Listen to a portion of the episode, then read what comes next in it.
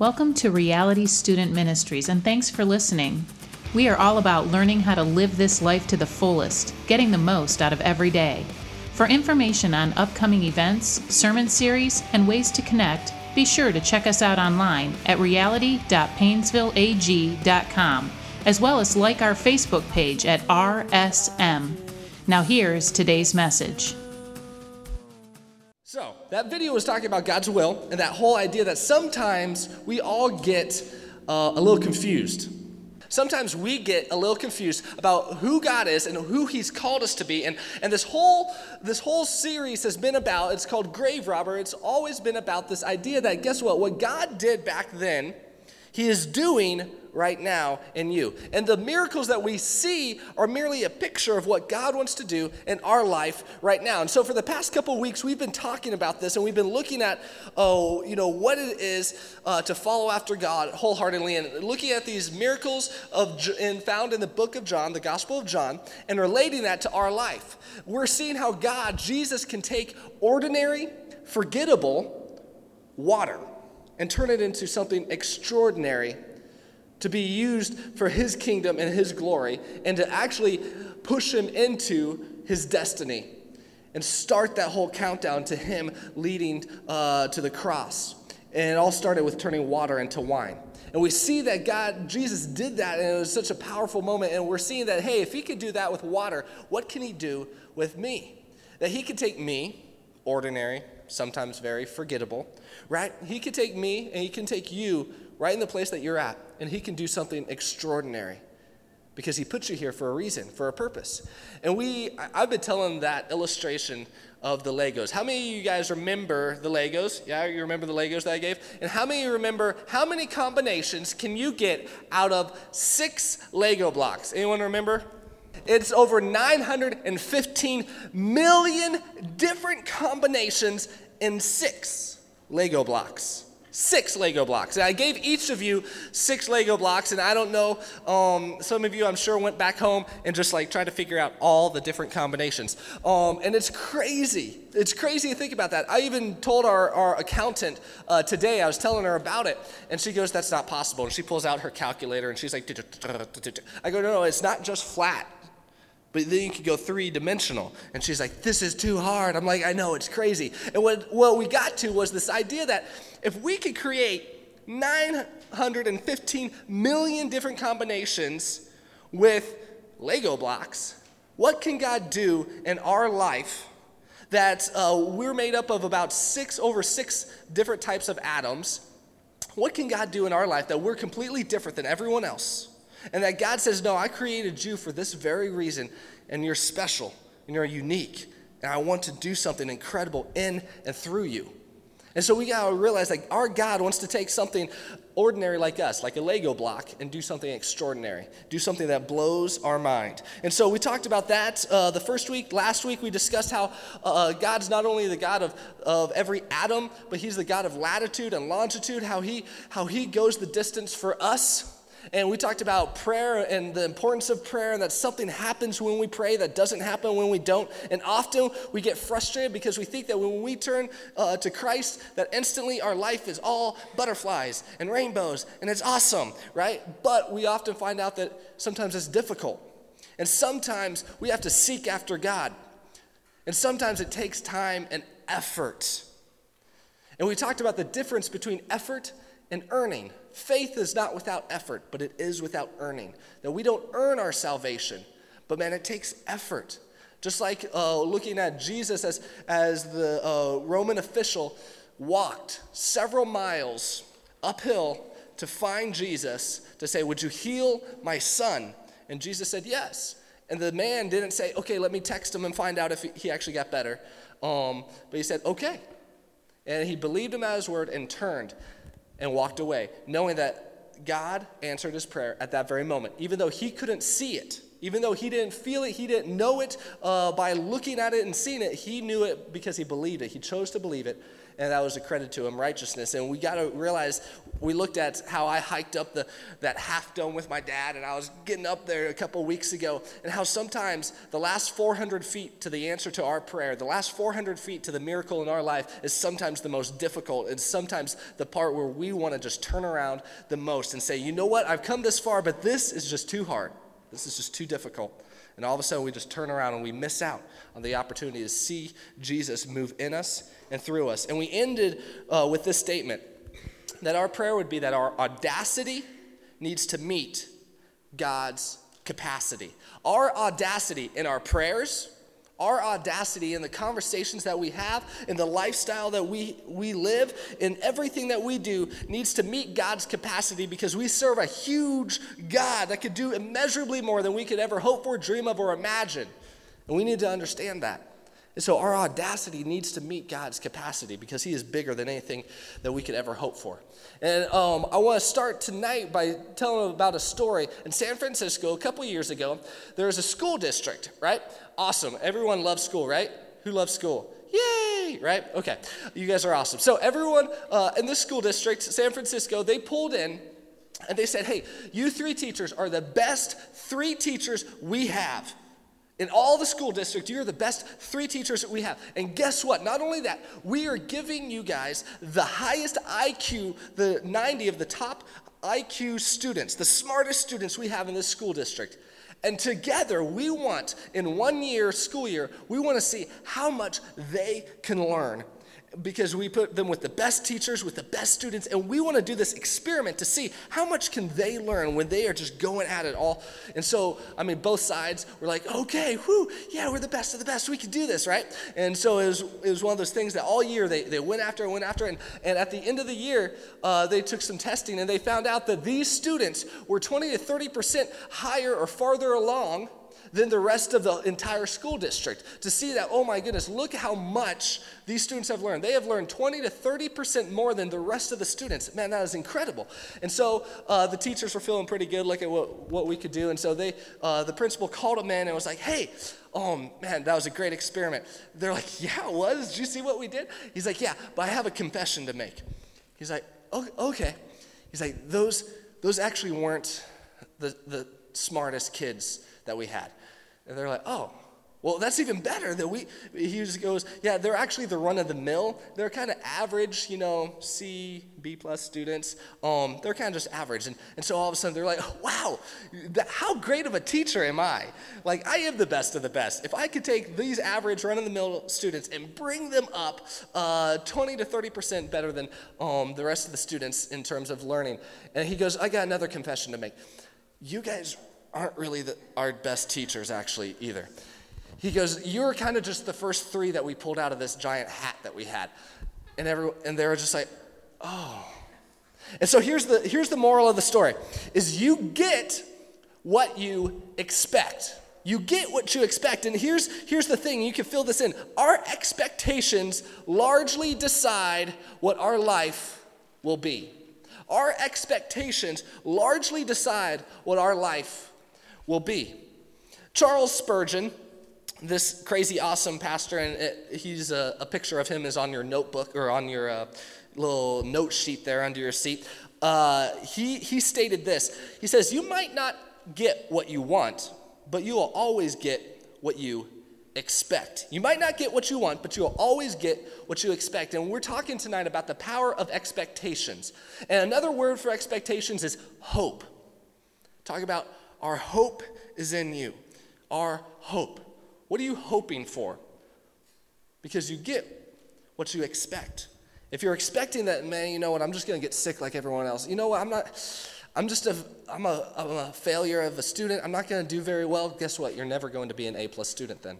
You know, I'm, I'm just not, I'm stuck in this thing. I'm stuck, I just hate my life right now. When I get older, I'm sure it will get better. However, you're going to always be saying that. I hate my life right now. When I get older, I'm sure it's going to get better. You're going to be saying that when you're 80, right? Because you get what you expect. We're going to look at a story in John that's going to talk about expectations and how we need to, big word, sanctify, means to make holy our expectations. And when we sanctify our expectations to make holy, to give them over to God, all of a sudden something incredible can happen. And so we look at this miracle that Jesus did. It's in John 5, verse 1. We'll, we'll pick it up there. It says this After this, there was a festival of the Jews, and Jesus went up to Jerusalem. Now, in Jerusalem, by the sheep gate, there is a pool called in Hebrew, and I'm going to screw it up just by the way. I've tried it, I've practiced it, I've heard it, I still can't say it.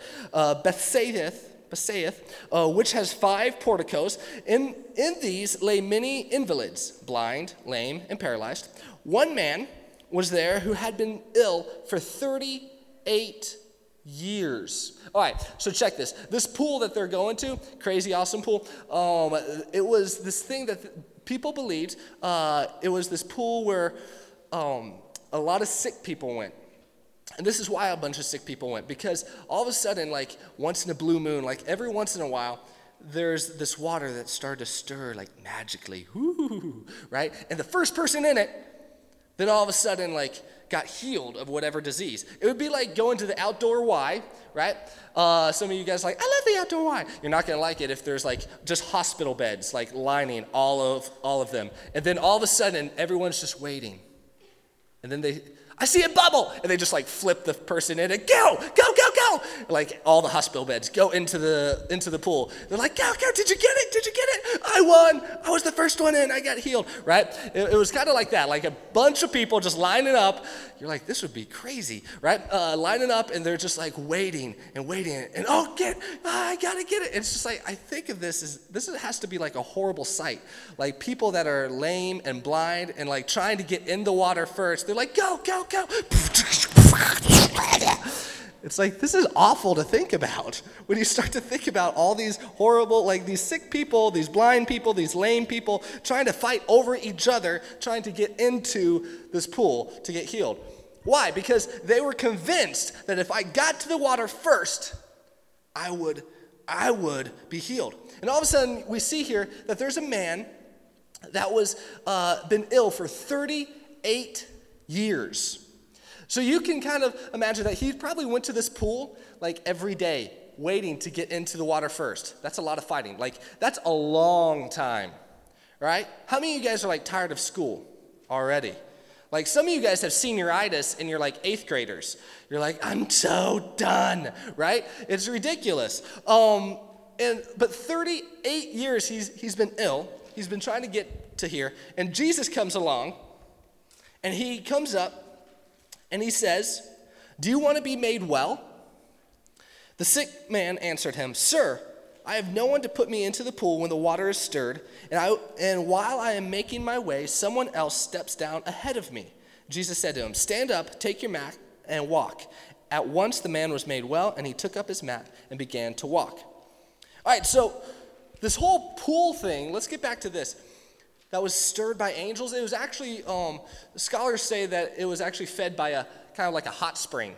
So it was kind of just bubbles that kind of, right? And all of a sudden, but everyone like was, oh, that's special. Right, let's get in it. And so they, they try to get in it and stuff. And here's the thing this false assumption of the special water all of a sudden led to false hope led to false expectations. Notice when Jesus said, Hey, do you want to be made well? The guy didn't say yes or no. He said, There's no way I can get into the pool. There's no way that I can get in there. There's no hope for me. I can't, by the time I get there, somebody else is already in there. There's no hope for me. And so, this false assumption that that was the only way that he could get healed led to this false hope that I'm just, I'm never going to do it. And so this false expectations. You ever hear of a, a superstition? or know somebody that's superstitious about some things. All right, so sometimes we do it and we don't even realize it. Um, we, are superstitious because we think that all of a sudden the superstition will like invoke the supernatural.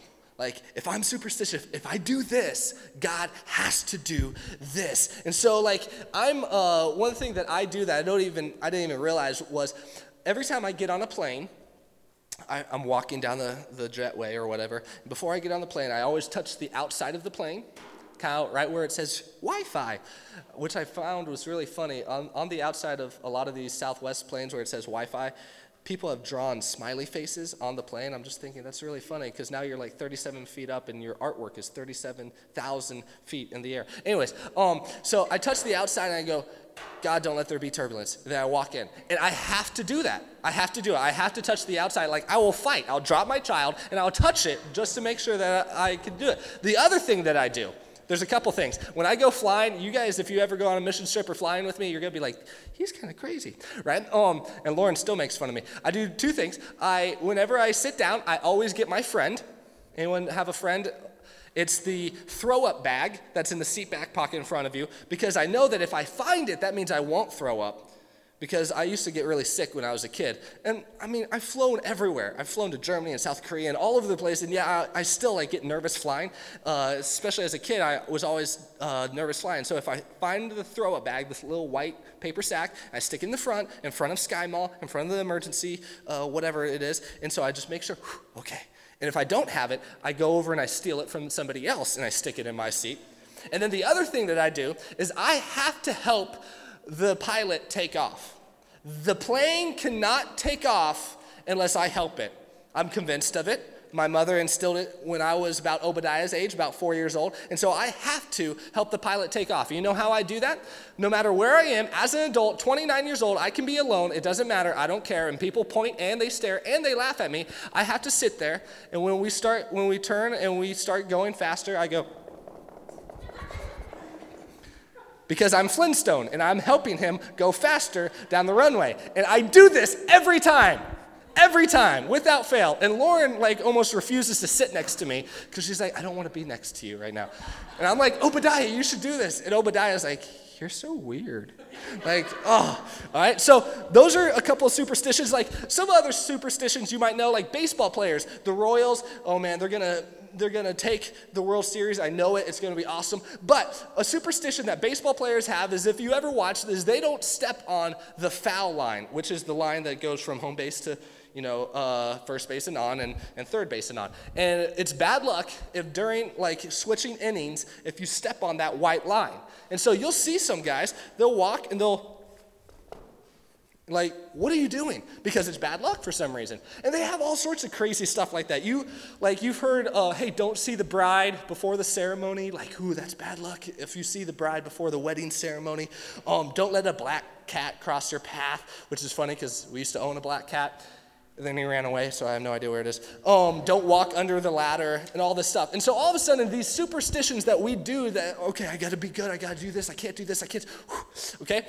All these things that we think somehow like invoke the supernatural to take care of us and, and do that sort of thing. This guy was an invalid. He was lame, he, but his most debilitating handicap was false belief because he had a false hope thinking that the only way that he could get healed is getting into that pool. And some of us, myself included, have a false belief that God, the only way that you are going to work in my life is by doing this.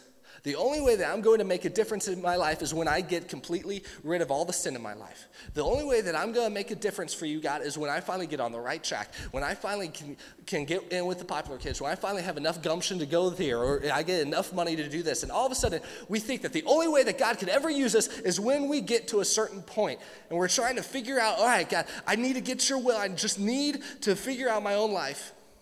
But God's saying, no, no, no. You might not be where you want to be. Remember, we said this last week. But I want to use you right where you are. I want to use you right where you are. And Jesus asked him, Do you want to be made well? And the guy didn't even uh, answer yes or no. Verse 7 says, Sir, I have no one to put me into the pool when the water is stirred.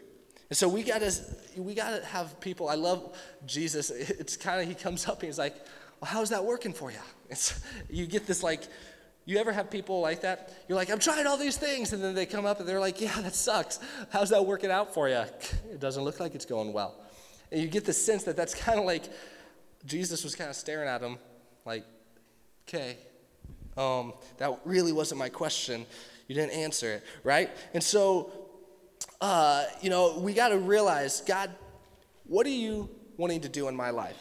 Because sometimes we try to figure it out on our own There's this guy that I knew, a pastor, that uh, he was like, Man, I just wish I had more energy. Just wish I had more energy. I was talking to his counselor, and he's like, Yeah, I just wish I had more energy. And the counselor was like, Well, what time did you wake up this morning? Like 5 o'clock. And, and I went and worked out, and then I came straight here. Um, oh, so you didn't have breakfast? No, I didn't have breakfast. And then, you know, we've been doing this thing. And he's like, Yeah, I noticed that when we went for lunch. What'd you go do? Yeah, I went for, uh, I went for a run. You know, I, I run about three to four miles. Oh, okay. And so, yeah, I came right here. So you didn't eat anything? No, no.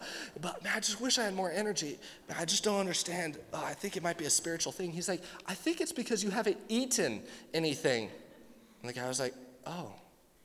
Because sometimes we think that, no, no, no, it's, we have this idea of what it is that we need to accomplish. No, God can use me. God will use me in my school when I stop doing this, when I get in with the in crowd, when I get out of this crowd, when I stop uh, looking at the things that I'm looking at, saying the things that I'm saying, thinking the things that I'm thinking. When I finally get rid of that and I feel like I'm a good person, then God will use me. And God's saying, How's that working out for you? Right? How's that working out for you? The lame man saw only one way to get healed. And our expectations often either box God in or keep God out. Our expectations and our false hope often box God in. No, no, God, if you're going to use me or, or work in through me, you got to work through this little method, right? I used to like as a kid, God, if you're real, would you just make the leaves over there rustle? I just need to know. I don't. Oh, okay. I saw a little ruffle, right? And so all of a sudden, like we're trying to invoke God, and our expectations box God in or keep Him out.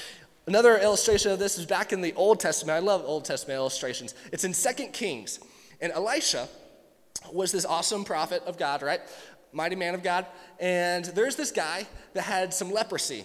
His name was Naaman. And this is found in 2 Kings chapter 5. And Naaman was told, hey, go see this mighty man of God. It's going to be awesome. And because this leprosy stuff, it was literally like uh, a zombie, right? Like flesh, bleh, right? Just blah, blah, blah. Um, it wasn't that bad yet on him. Um, however, lepers at the time had to go out of the city, like don't touch them. They're horrible people. Like it was a really bad thing if this leprosy started to spread. And so he was a top dog in the kingdom. And so they're like, oh my goodness, we got to get him healed. Go send him to Elisha. And so he's like, he shows up on his horse and he's like walking out. And before he even gets to Elisha, Elisha like sends a messenger out and tells him, he's like, hey, why don't you go wash in the Jordan River over there seven times and then you'll be healed? That seems pretty simple, right? Simple instructions. Okay, go to water in the Jordan, wash, bloop, bloop, bloop, dunk yourself, and then get out. Pretty simple stuff. Except for that just seems too easy, right? You ever feel like sometimes following God feels too easy? You're like, no, I feel like it's very hard all the time. Maybe that's because you're making it hard.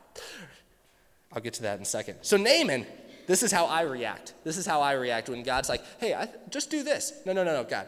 You don't understand. Naaman was furious. It says this in verse 11 But Naaman became angry and went away, saying, I thought that for me, he would surely come out because, right, he just sent the messenger. And I thought he would stand and call on the name of the Lord his God and would wave his hand over the spot and cure the leprosy.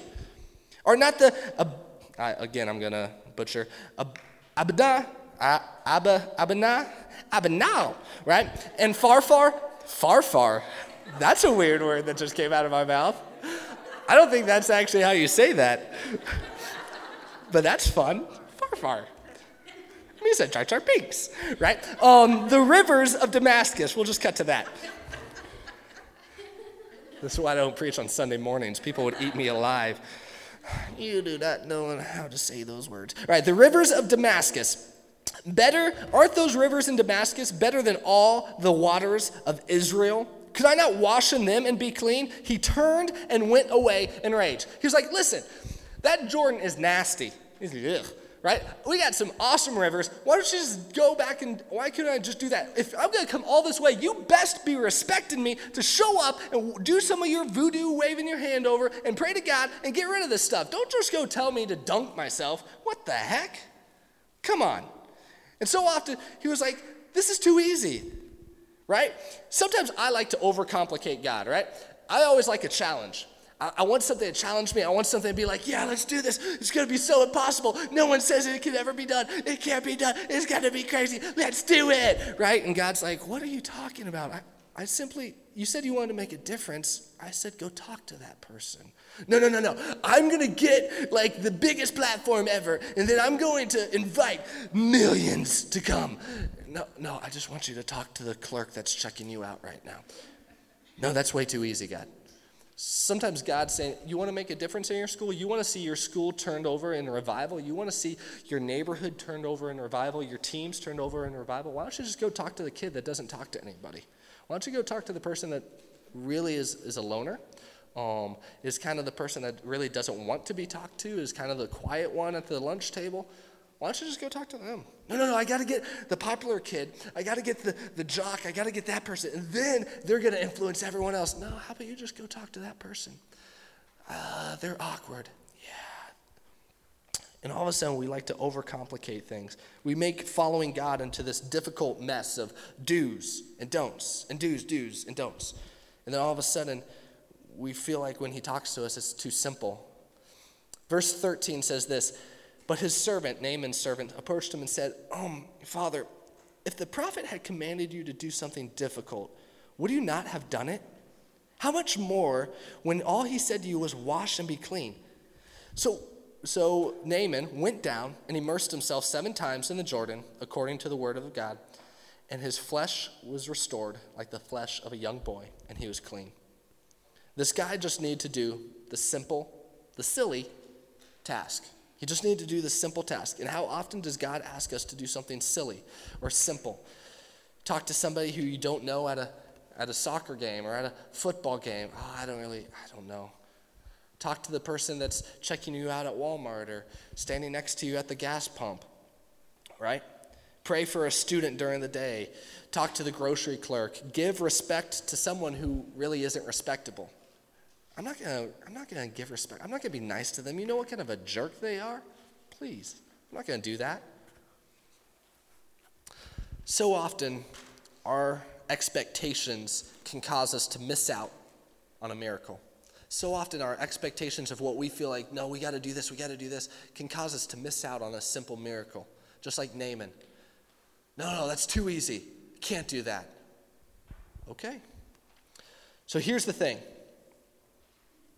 how do we sanctify? How do we make holy our expectations, those hopes that we have? God, I want to change the world. God, I want to be used by you. God, this guy up here, Pastor Donnie, keeps talking about how I'm, I'm here with a purpose. I'm not here by accident or happenstance. I, I, I want to believe that. I want to feel like what I do is meaningful, but man, where do I even start? I feel like that's just too big of a task. And God's saying, I, I want you to do the simple things well. So often we want to do these great big things, but God says, I want you to do the small things with excellence. I want you to hold the door for that old lady behind you with excellence. I want you to smile to the person uh, in the hall with excellence. I want you not to gossip with excellence. No, that doesn't really matter. Those things are too small. Those, those aren't that big of a deal. No, He wants you to do the small things with excellence. We need to do the small things so God can do the big things in and through us. So, how do we sanctify our expectations? Number one, begin the day in prayer. Already, you guys are like, this is too easy. This is like the churchy answer, Donnie. Right? Begin the day in prayer. Psalm 5, verse 1 through 3, it says this Give ear to my words, O Lord. This is David talking. Give heed to my sign. Listen to the sound of my cry, my King and my God. For to you I pray, O Lord, in the morning you hear my voice. In the morning I plead my case to you. Catch this. And watch. I plead my case to you and watch. It's talking about expectation there. Here's anyone like science at all? Like or anatomy at all? Okay. So uh, if you don't, sorry, you're gonna you're gonna get learned something here real fast. Everyone, take your hand, right or left hand, and put it uh, on your neck, touching the back of your skull right there, like between your neck and your head, that skull part, right? Right? So, what you are touching right there is this really cool word called the reticular activating system. You can put your hands down now. Reticular activating system. And you know what that little thing back there does? It, it chooses what you focus on. Hmm. How many of you can tell me how many different birds you saw today as you drove in? No one. Don't raise your hand. Because you could guess and you might be close, but you don't know. How many of you can actually tell me how many lawns did you pass that were cut or uncut? You're like, I don't, I, what? Why? Because you don't notice those things. Because this little, uh, little thing in the back of your head chooses what, what is important to focus on and what's not. Oh, I need to focus on the road, right? Oh, I need to focus on this text, right? It chooses what you focus on. There's a study, and I thought about doing it, but uh, I decided not to. There's this study, um, you should look it up, called Invisible Gorilla. I was gonna do it, but then Lauren like totally blew it out of the water. I'm like, well, everyone else is going to do it too, uh, probably. Um, so we, it, what it was was it was people, and now that I'm telling you it, you're totally going to see it. They did this thing where they would throw a basketball, people in white shirts and people in black shirts, and there were six of them, and they would throw a basketball around, and uh, a crowd was told, count how many times that the white or that the people in the sh- in the white shirts threw the basketball, passed the ball, and so you watch and watch and watch and watch. And then at the end, they're like 16. And then the guy would be like, all right, who noticed the gorilla? They're like, what gorilla? Because in the middle of it, there would be a guy in a monkey suit that comes in the middle, goes, uh, and just walks out.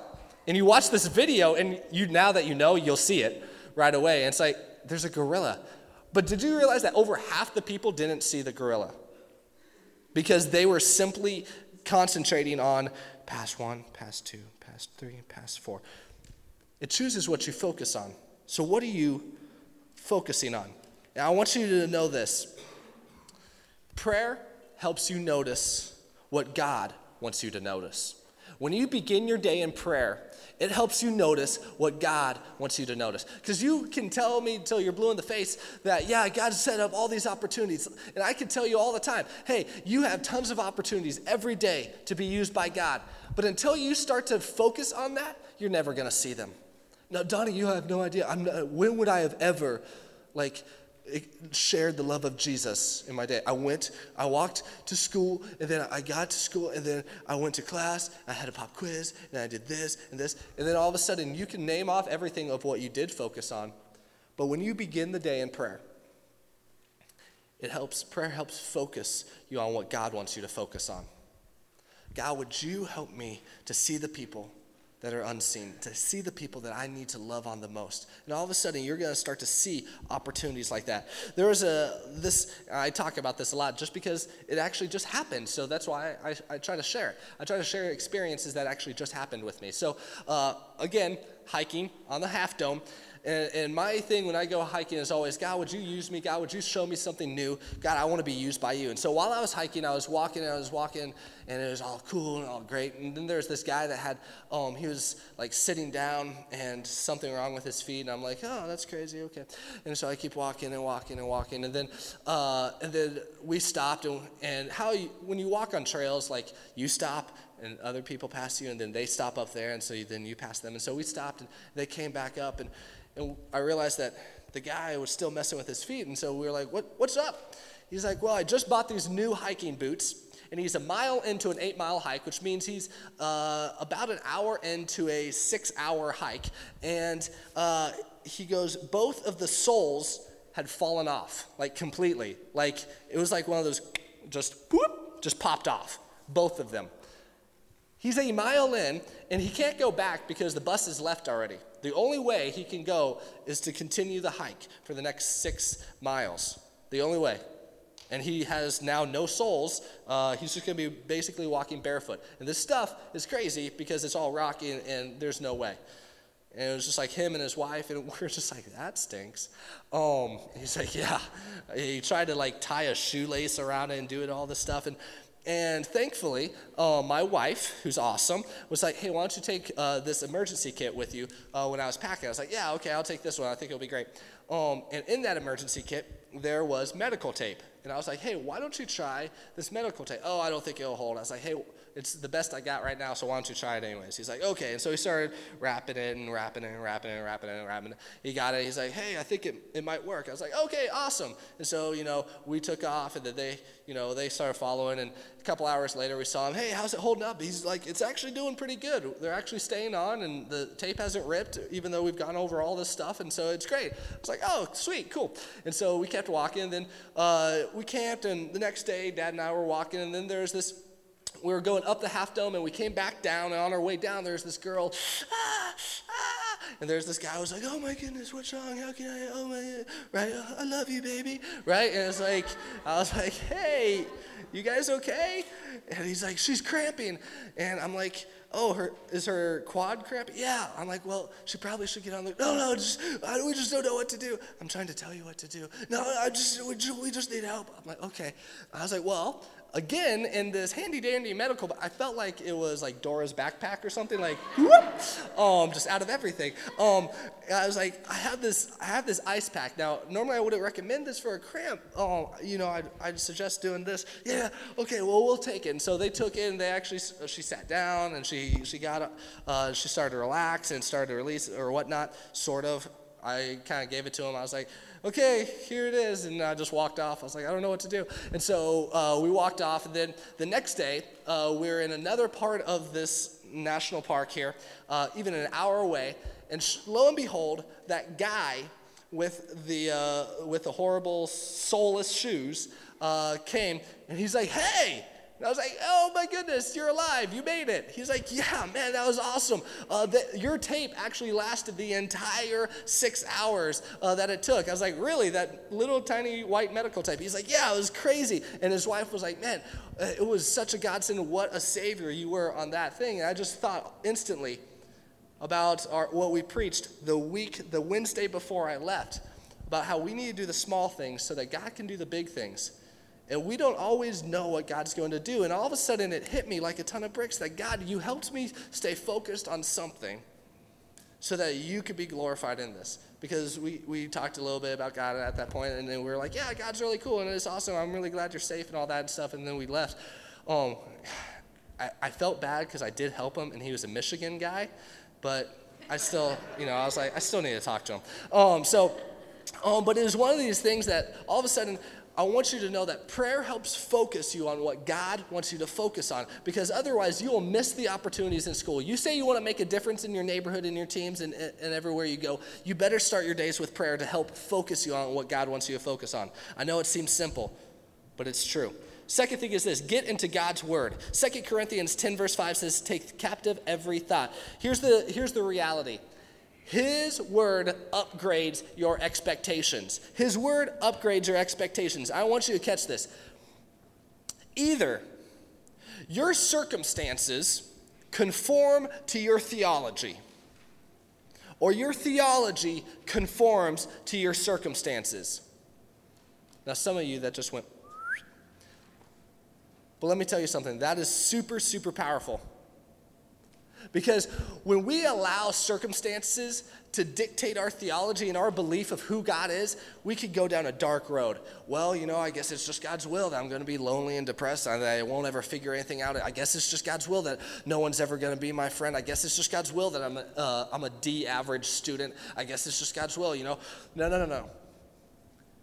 It's not God's will that you're always going to be sick, that you're always going to be alone, that you're always going to have issues trying to think or struggle with a, uh, some mental thing or struggle with some physical thing or struggle with whatever it is or uh, thinking about depress- depression or thinking about cutting or looking at porn. It's not God's will for you to be always stuck in the same routine. I guess it's just God's will that I'm just going to suffer my whole life. Please don't talk to me like that, all right? You don't know suffering, first of all. But I want you to start realizing that God has put you here for a reason. And you need to start telling your circumstances about God. And your circumstances need to conform to your theology. Yeah, okay, I feel depressed and yeah, I feel frustrated right now. But you know what? My God is greater. That greater is He that's in me than He that's in this world. You know what? He said that I'm above and not beneath. He says that He has plans for me and not against me. He says that He goes before me. He says that every foot, every place that I set my foot, I walk in His favor. That's the kind of stuff you need to start telling yourself. You know what? Instead of starting to say, well, I guess this is just my lot in life, you need to start talking back to that thought life and start start saying, you know what? My God is able to do exceedingly more than I could ever hope for, dream of, or imagine. So you know what? Just back up, Satan. Don't mess with this. Right? You need to start telling your body, you know what? He was he uh, bore those stripes for my infirmities. I'm not called to be sick. I'm called to walk in health and perfect wholeness. That He formed me together perfectly in my mother's womb. I'm fearfully and wonderfully made. And we got to start talking back and we got to start saying some things. We got to get God's word up in us so that our circumstances can start conforming to our theology and who our God is. I loved how this one author put it. It says, you know what? Start telling your mountains about God instead of telling God about your mountains. God, this mountain is so big, it's so large, it's so in the way. And God's like, I told you to cast it into the sea. Yeah, but can you just do it, please? Oh. You know, in James, it actually talks about this. It says, You rebuke the devil and he will flee. It's a command to us that we are called to fight, to get into the battle, that we need to speak to those mountains. Those mountains of doubt, those mountains of fear, those mountains of frustration. Don't live by logic, live by faith. Don't give up on the miracle that God wants to do in your life. And so, if you don't have a way of getting God's word into you, we have Devo books uh, that go through the month. And man, I encourage you on your way out at the Welcome Center, pick one up. Get God's word up in you. Because that's the only way that you're going to uh, succeed in this life is by having God's word and standing on his rock solid truth. Third thing is this find, and this is going to sound funny, find an expectancy partner. Find an expectancy partner. What is that? It's like an accountability partner, but it's a friend that can be like Jesus that says, Hey, how's that going for you? You, you're, you want to do something for Jesus, but you're doing it all on your own and you're not really seeing or, or believing God for. You're, you're thinking that you need to get into the pool, but you're not thinking that there's any other way for God to heal you. How's that working out for you? You need to find somebody that can, can keep you accountable. Stop seeking answers, start seeking Jesus. That's the kind of people that we need to have around us and try to find people that say, hey, I understand you got a lot going on, you got a lot of issues, and I would love to answer all of your questions. But I think the thing is that you need to stop seeking the answers and start seeking Jesus. You know, I had this time earlier, um, I think it was last week actually um, and I was sitting, and uh, Austin comes in, and he kind of interns with me, and, and we go up, and sometimes we pray, and, and all of a sudden, I just felt this conviction because sometimes you get in these prayer things, and you're like, yeah, I don't know what to pray for anymore. Like, I feel like I've prayed this one thing to death, and it's like, bleh, right? And sometimes you just need to bask in some worship, and you just need to seek Jesus. God, would you just answer this? I just need to get an A on this. I just want to be the best student ever. I just want to be the best uh, daughter ever or, or, son ever. I just want to be the best girlfriend or boyfriend. I just need this. I just need this. I just need this. I just need this. Would you just show up? Come on, God. Come on. Would you do this? Would you do this? And we forget to seek Jesus. God, you're awesome. And for nothing else, if you do nothing else in my life, I just need to remember that. Stop seeking Jesus, or stop seeking the answers, start seeking Jesus. Whoops. Stop seeking the answers, start seeking Jesus. And you need to find an expectancy partner that can help you do just that. And the fourth and final thing is this, and if the team can come back up, is don't give up on God. Don't give up on God. Ephesians 3, verse 20 through 21, and I've quoted this every single time this series.